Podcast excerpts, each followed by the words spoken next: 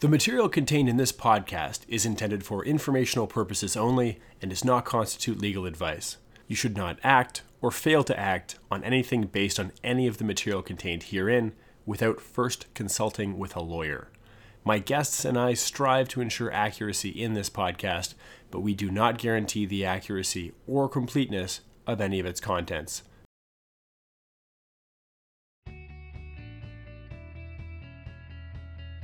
Welcome to Food Court, a podcast exploring issues in food and law. I'm your host, Glenford Jameson. I'm a food lawyer in Toronto, and I run GS Jameson and Company, a law firm that services clients in the food sector, including not-for-profits, charities, startups, and small and medium-sized enterprises. So, what is Food Court? Well, on this podcast, I'll be speaking with colleagues and professionals about what they do, about how food affects our lives, about food law and policy, and about virtually anything from agricultural production to novel foods to nutrition and digestion.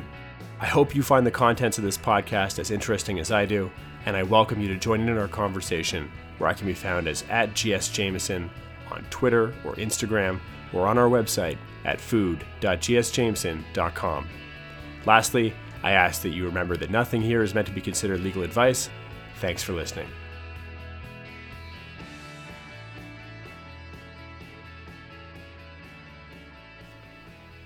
Aabir Dey is here to talk about his work on open source seed and seed security. As a pleasant change of pace, Aabir is not a lawyer. He has a background in business, environmental studies, and seed growouts. And accordingly, it's the first podcast in which we spend a little less time on the law part of food law. Let this not be a reflection of Aabir, quite the opposite. In fact, when he came into studio, he was prepared and eager to talk about Canada's regulatory framework, the changes contained in Bill C 18, now the Agricultural Growth Act, and Canada's various international treaty obligations respecting intellectual property and plant breeders' rights. What we did, instead, was spend considerable time talking about the strange place that the Bauta Family Initiative for Seed Security, that's the organization with which Aabir works, running its Ontario operations, uh, or other not for profits find themselves today in trying to develop a domestic seed network or marketplace. One of the key tasks that Aabir and Bauta work on is creating a domestic seed system for ecologically grown plants that can provide for Canada if its international seed sourcing runs out or becomes impractical. The concept is seed sovereignty. It's the local seed from which local food should ideally be grown, and Aabir is asked to do this with extremely limited funding and virtually no governmental support. Now, be forewarned, as in any good food policy discussion, the word paradox is used more than once here. But in a time when more people are viewing food strategy as a matter of public safety, it seems odd that there is so little attention paid to such a dynamic and engaging matter. This podcast is in two parts. The first part relates to the importance of seed security, imagining a farmer's market without beets or kale, a real possibility and laying out the seed market landscape in Canada. The second part is more focused on legal aspects of the farmer's relationship to international treaties and domestic frameworks, as well as Canada's obligations to those treaties. We also cover whether or not supervillains reside deep within the Svalbard Global Seed Vault and get caught in a rainstorm. Here's part one of episode three, with Aabir Dey joining me in studio in Toronto. What's the Bauta Institute? for seed security? Uh, other than being like the longest name for an initiative ever, uh, it's uh, the Bauta Family Initiative on Canadian Seed Security, and it is a four-year program that is funded by the Weston Foundation uh, through this woman named Gretchen Bauta, who uh, had a passionate understanding of seed security through some personal activities and some professional work, and uh, worked with a variety of different nonprofit stakeholders to provide funding for this initiative. And the lead stakeholder in that program is an organization called USC Canada. And they're an international nonprofit organization that works with farmers and um, primarily smallholder farmers in different parts of the world from Honduras to India to Nepal. And uh, their focus is on building uh, seed security for smallholder farmers, where the needs for food security and seed security are much more maybe not more important, but much more like evident and like visible than we would experience here in Canada. And one of the one of the criticisms that they were getting as an organization was, well, why don't you have a program like this in in in Canada? Um, and up until the Bauta Initiative came along, they never really had uh, the resources to, to to do work in in this country. Um, and part of what makes their work really meaningful in international spaces is that they work with organizations that are on the ground trying to service and work with uh, that have that have already been working with farmers and the stakeholders that they're trying to trying to engage with. So they adopted the same approach in Canada and worked with this organization called Seeds of Diversity Canada that has been doing work on conservation of, of Canadian seed varieties for decades. And, you know, from uh, a conversation with the executive director at Seeds of Diversity, um, this kind of program took shape. And uh, basically, what it's turned out to be is a national a nonprofit initiative that's being housed at different organizations across the country to focus on building seed security in Canada. I think that most of us are familiar with, with food security generally as a concept or the idea of being food insecure. The idea of seed security for me is a relatively new one. So, how do you measure, how do you think about seed security or insecurity? Well, kind of what we always tell folks is that good food comes from good seed. And um, you could extend that kind of philosophy and say, you know, local food should come from local seed, and organic seed should come from organic food should come from organic seed. Um, and the emphasis of, of our work is to kind of close those loops and to make those connections that all the food that we eat, we can't have it without good quality seed uh, to grow that food. And that connection, like it seems super intuitive. You're like, yeah, of, of course, like you need seeds to grow food. But I don't know how visible that process is for a lot of folks. And, and what we found, even to a lot of folks that have been involved in the food sector for, for a long period of time, haven't made that connection as explicitly as we're making in our work that like if we want to talk and have meaningful transformational conversations on food security we have to make that link with with seed security. So i guess what you're saying to me right now is that we don't have access to good quality local seed or a seed system. Is that right? It's something that i've never really thought about. I mean i've spent a little bit of time with you talking about about uh, growing out seed and, and, talking about where seed comes from. And something that we've talked about a little bit is this idea of uh, of supply problems. And so, how can that be? So, where does our seed come from right now? We should narrow this down. So let's let's use the beet as an example. You were growing beets this year. Sure. You know, and so much of this, as we were talking about earlier, uh, kind of comes down to like visibility of the problem. If you want beets as a consumer, you can go to a grocery store and get beets pretty easily. Um, and you don't have to think about you know where those beets are coming from. Sometimes it's from Ontario, sometimes it's from California or, or Oregon or wherever. Um, but you know most people don't necessarily make that connection. They're doing it more now with local food. That same sort of connection needs to needs needs to be made with seed. Um, if you want seeds as a gardener or as a farmer, you can just go to an online seed catalog and just purchase seeds and you don't have to think about where those seeds are coming from. But it's that same sort of search that is going to reveal some really interesting relationships in terms of how that seed is produced and where it comes from. So, going back to beets, for example, we grow tons of beets. Uh, there's not a single market gardener in Ontario that isn't generating a reasonable portion of their revenue from beet sales at farm stands or CSAs or wholesale sales or whatever. The majority of our beet seed comes from the Pacific Northwest of, of the states, uh, California and Oregon. Both of those places wholesale lots of beet seed to tons of different companies and seed companies um, to sell in small packets or to resell in trade packs to farmers. That seed is all coming from just like two locations in America. I mean, and there's other locations in Israel and in Europe, but this idea that, you know, we want to be able to grow and provide local beets, but we're okay with our seed just coming from halfway across the world, there's some tensions and some problems in that.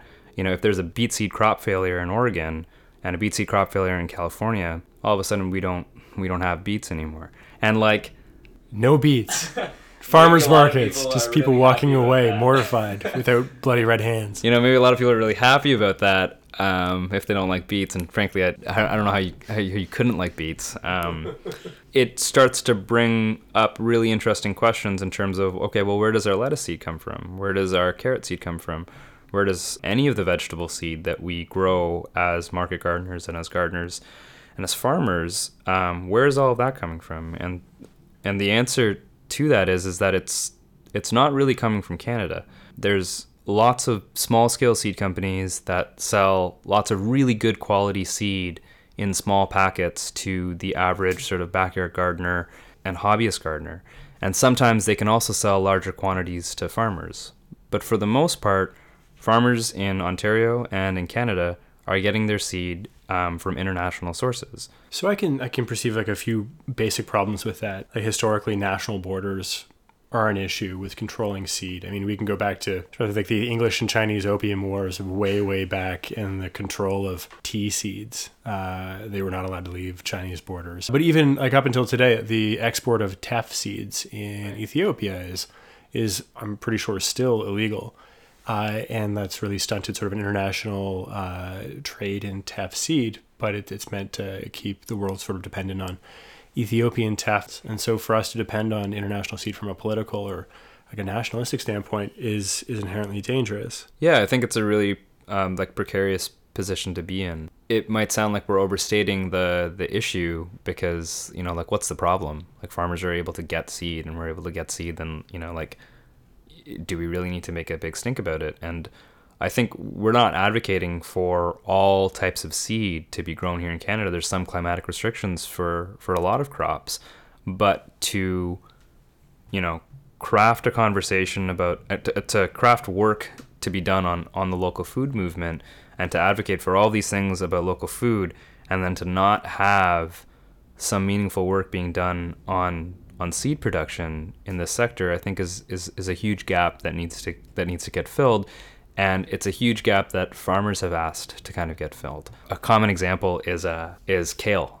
Uh, again, same sort of deal, right? Like lots of farmers markets, you know, ever since uh, Oprah would start talking about it, has been selling kale like by the by the bushels, and every year there is like a shortage of kale seed. Like, unless you order in like November or December, you're like you're running out of like some of the top varieties of kale as a as a market gardener as a farmer you know, if you're calling and you talk to a seed company, they're like, "Oh yeah, well that seed hasn't come in from Europe yet," and you're just Like, excuse me? you're kind of Europe? yeah, you're kind of confused at like, well, why why are we waiting for it to come from Europe, and why don't we have like a local? You're calling a Canadian company who's giving that answer, and like.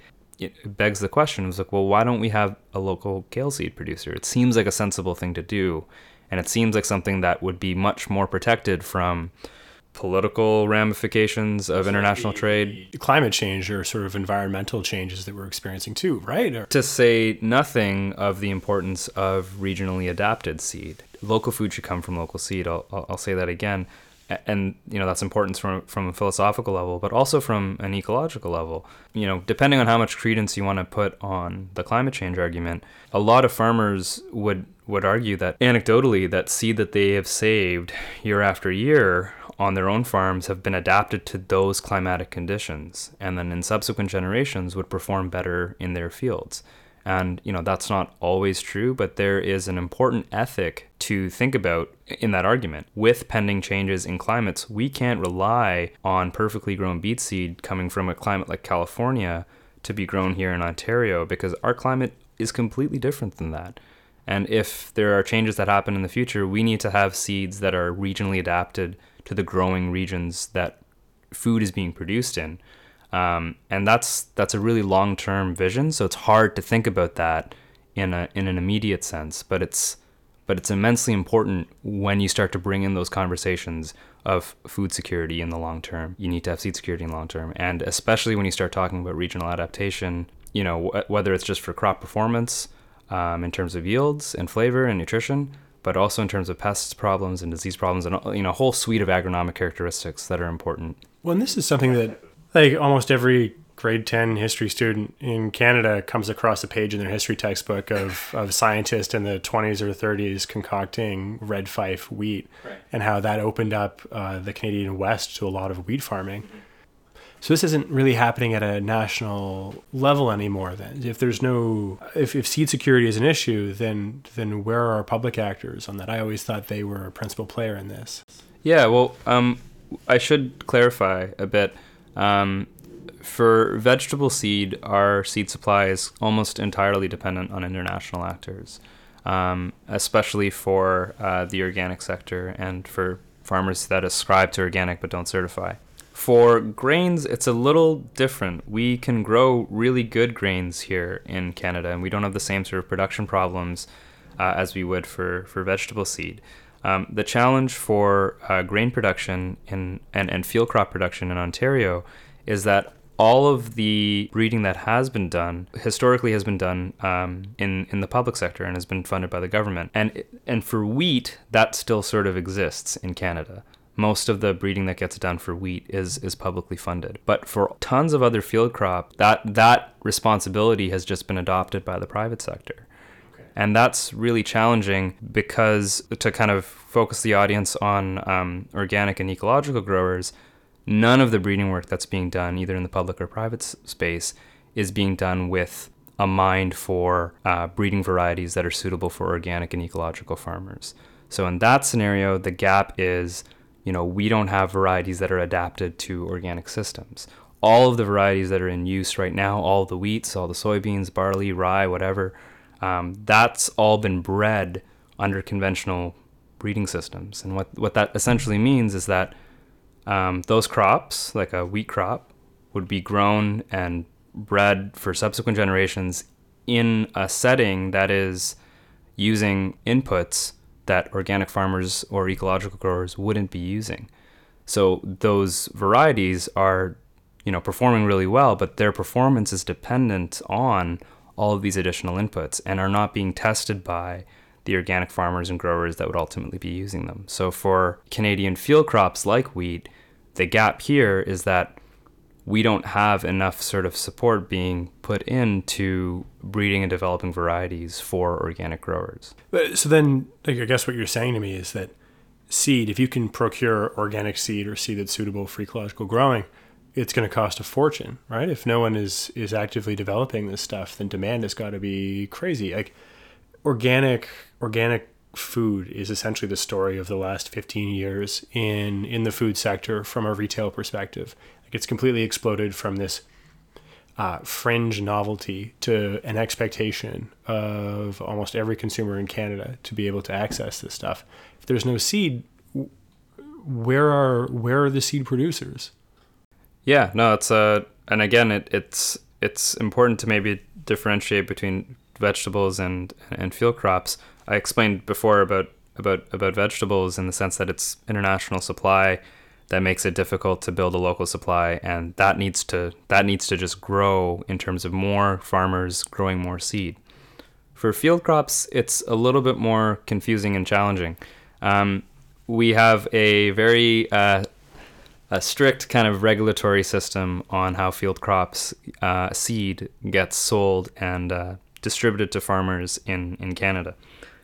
And um, initially, these sorts of restrictions were put in place um, with the um, sort of philosophy that bad seed shouldn't be circulated. You know, there should be controls and checks and measures to make sure that farmers, like, you know, it's like there's, you can't have a snake oil salesman selling you bad seed, right? Like, that's why a lot of the restrictions and a lot, a lot of the regulations that we have today come out of that sort of principle.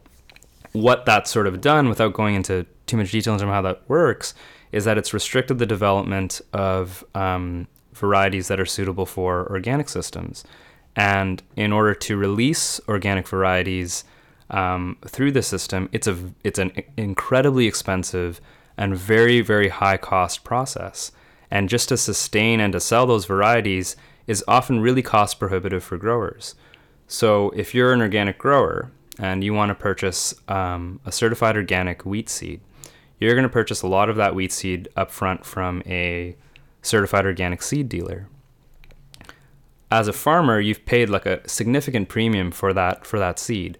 Um, you're not going to go back to that seed dealer the next year. You're going to save a lot of that seed. This is what farmers have been doing for millennia, right? Like this is this is their right to be able to do that. The problem is is that for the organic sector, that certified organic seed dealer that's put in all the investment to be growing good quality or high quality organic seed, you know, has no incentive to continue to to sell that because they lose their customers every year. And if a farmer needs to restock on that seed, um, they'll come back to that seed dealer, you know, maybe three or four years. This is the story for a lot of organic seed companies in Canada that have been selling certified organic field crop seed, why they just have kind of dropped. Because there is this, the cost to push organic seed through the regulatory system in order for it to be sellable is so high that the market isn't able to support that. The market dynamics, the reality of farmers saving seed year to year, which which we still want to happen, we don't want that to stop, um, makes it very very difficult to uh, ensure that there is a diversity and a large quantity of organic field crop seed available in the market. It's a really fascinating paradox that exists, and it's not necessarily clear how how that can necessarily be addressed or fixed in the system because we want certain checks and balances in place on a regulatory level to ensure that we have high quality seed coming through the system. We also want farmers to be able to save their seed because that's that's their right as a as a farmer and as a producer of food for society. Um, but somewhere in that space, there needs to be some sort of leeway, and some something's got to give in that sector in order to make uh, the varieties that are available for organic production, you know, uh, more more more available. And um, part of our, our, our, work is trying to figure out and to, to interact with different stakeholders on how to make that happen. Um, and to your earlier question, this is kind of where we need to have a sophisticated debate with public actors to figure out how to adjust and how to modify certain regulatory schemes and introduce different types of funding opportunities to make this make this type of problem subside a little bit and, and, and, and work towards making these types of varieties of seed more readily available and accessible without disadvantaging the seed dealer or the farmer. That's a fine balance. That's, man, I could pepper you with questions all day, but maybe this is a good time to to really talk about what the organization's core function is. So, so what do you do with them? So the the the broad objective of the program is to help farmers and support farmers in growing a diversity of high quality, regionally adapted seed um, and improving the quantity, quality, and diversity of, of that seed that's being produced. Um, how that happens is through a number of different support programs and um, uh, networks that we've built to uh, advance this type of work. So, a lot of that includes on farm research programs where we support um, farmers in growing out different varieties of seed and helping farmers scaling up those varieties of seed to be redistributed to other farmers and also um, kind of released into the public domain. Um, for the field crop side of things, as we were talking about, um, we work with the University of Manitoba to, to run the only uh, organic plant breeding program in, uh, in Canada um, for organic varieties of wheat, oats, and potatoes. And the way that program uh, is administered um, in a really visionary way by the folks at University of Manitoba, um, with support from from from all the uh, staff members of the Bauta Initiative, is through a model called participatory plant breeding. and the way that works is um, the initial sort of varieties um, are developed at the University of Manitoba, and then the populations uh, that come out of um, those developments are distributed to farmers all over the country. Um, so in traditional breeding programs, what would happen is all of that work would happen at like a research farm or a research station. And what we've been able to do with our program and with the funding that we've been given is distribute the all the trials that are happening for those um, new populations of wheat, oats, and potatoes that are being bred to be trialed at different farms um, all over the country.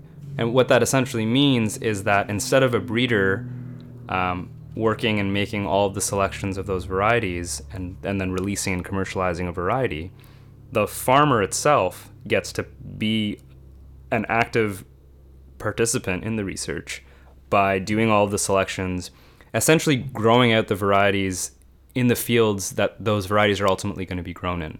So, all of the early stages of selection of different crops, um, the farmer has an opportunity to provide their input.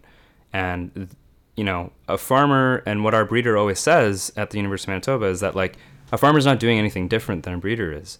Uh, if anything, the the way they're doing the work is more per, is more beneficial for for the entire system because nobody knows a crop better than a farmer does and nobody knows how that crop is going to perform better than a farmer does in their field.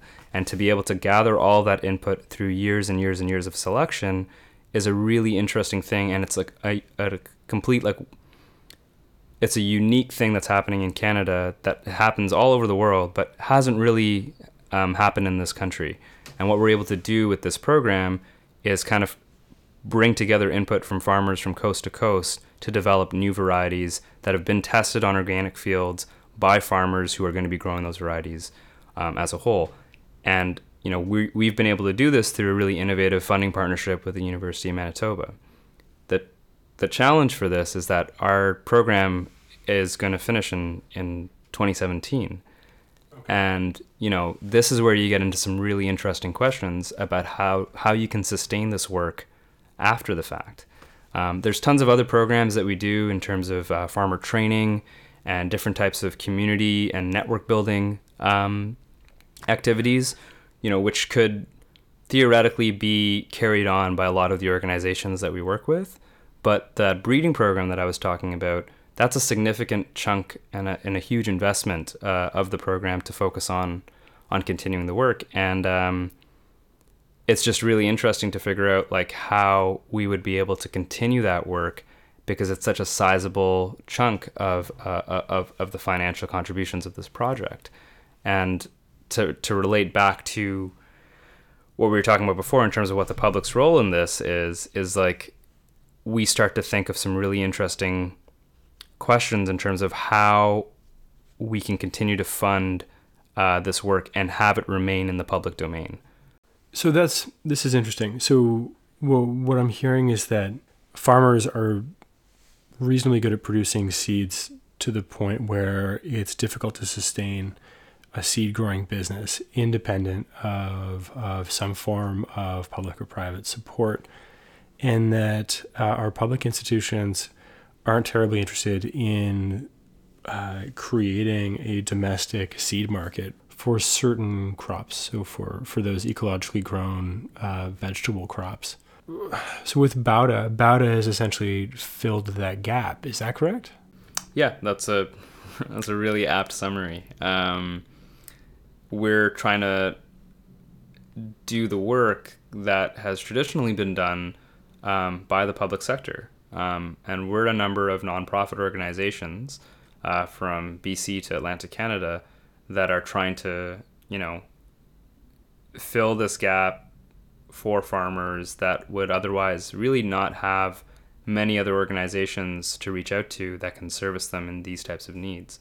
Um, traditionally, this work was done, and like you know, even just as short as 50 years ago, um, by the public sector um, through different government-funded agricultural extension programs and public breeding programs. Um, that has kind of steadily declined over the past 50 years, and you know it's resting on nonprofit organizations to fill that gap, and that's a really challenging and tall order to ask for for nonprofits that historically have been, especially in the food sector, underfunded, under resourced, have very precarious sort of uh, uh, funding situations. It, it's it's work that used to be done by the public sector that we're kind of now trying to fill that fill that gap.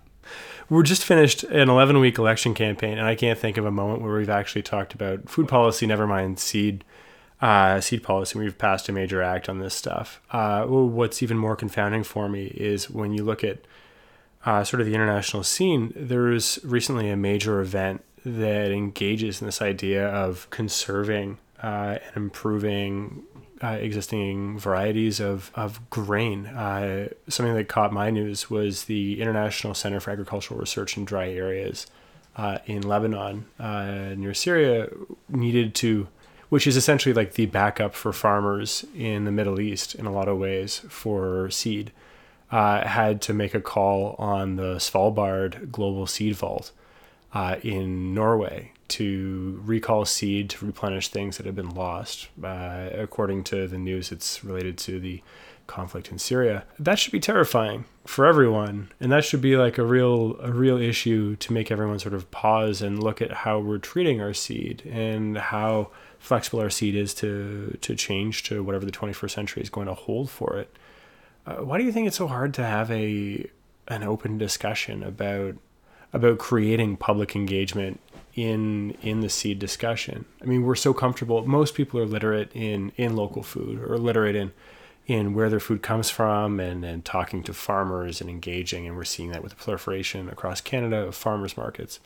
But I just I, I don't see a discussion about this happening. And frankly, until I uh, until I met you, I don't think that I'd had one. The conversation on you know the local food movement as it exists right now is still relatively young you know? And uh, it's very easy for us to throw up our arms and like you know think about like you know why aren't people talking about this and why aren't people thinking about this?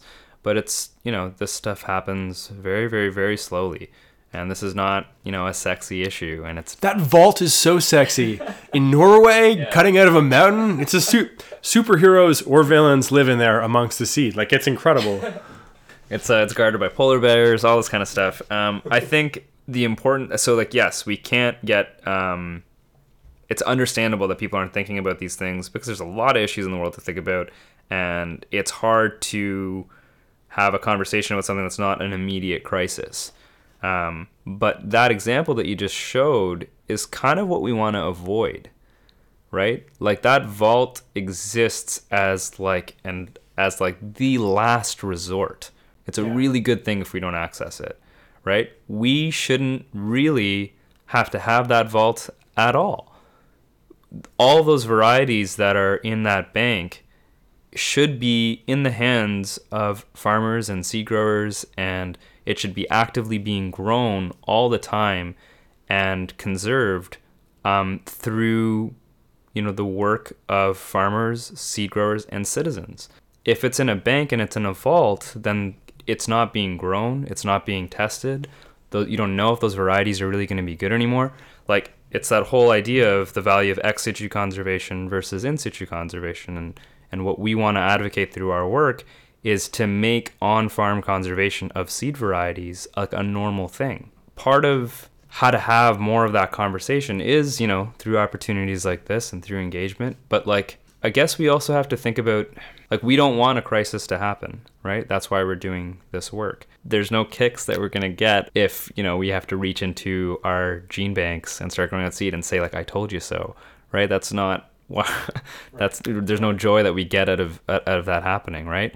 We want to preemptively sort of address that issue the best the best we can. And it's really hard to adopt that long-term view of how important this work is when again you can just kind of order a packet of seed from you know whatever seed company is available and, and, able to sell it. So it's it's very challenging to have that conversation because the crisis is not as immediate. And to even frame it as a crisis i don't i don't like doing it.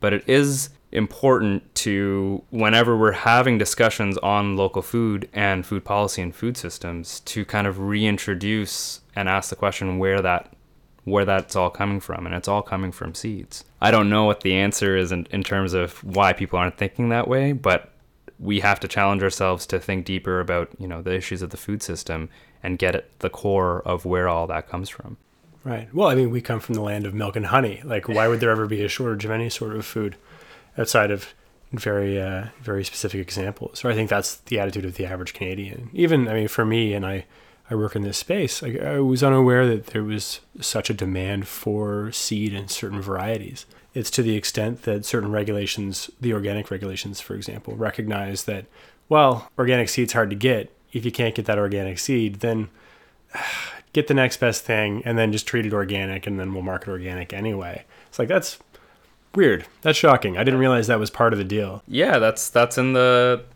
that's in the regulations, and that's an acknowledgement of the governing body to say like, wow, we um, there is a huge shortage in organic seed supply. This is you can't mandate farmers to buy organic seed when there isn't that seed available. This was like way back when, like you know, when the regulations were being established. Organic seed is much more available now, but the local version of that is not. And even for a lot of varieties, the organic versions of, of, of that still doesn't exist.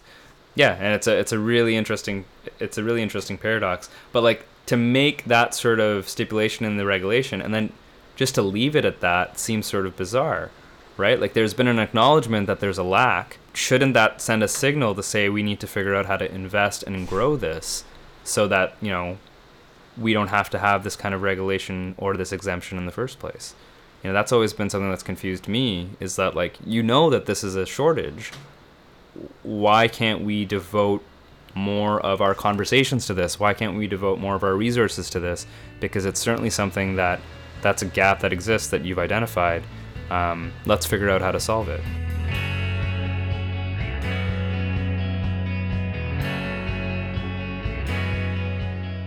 That was part one of two with Aabir Dey from the Bauta Family Initiative on Canadian Seed Security. In the second part, we speak more specifically about treaties, laws, and regulations as they pertain to conventional and ecological seed, the reshaping of farmers' rights to save seed into a privilege, and the farmer's role as a public service. You'll find the link to the second part of our discussion at the bottom of the Welcome to the Food Court podcast blog post, or as the next podcast on iTunes or SoundCloud.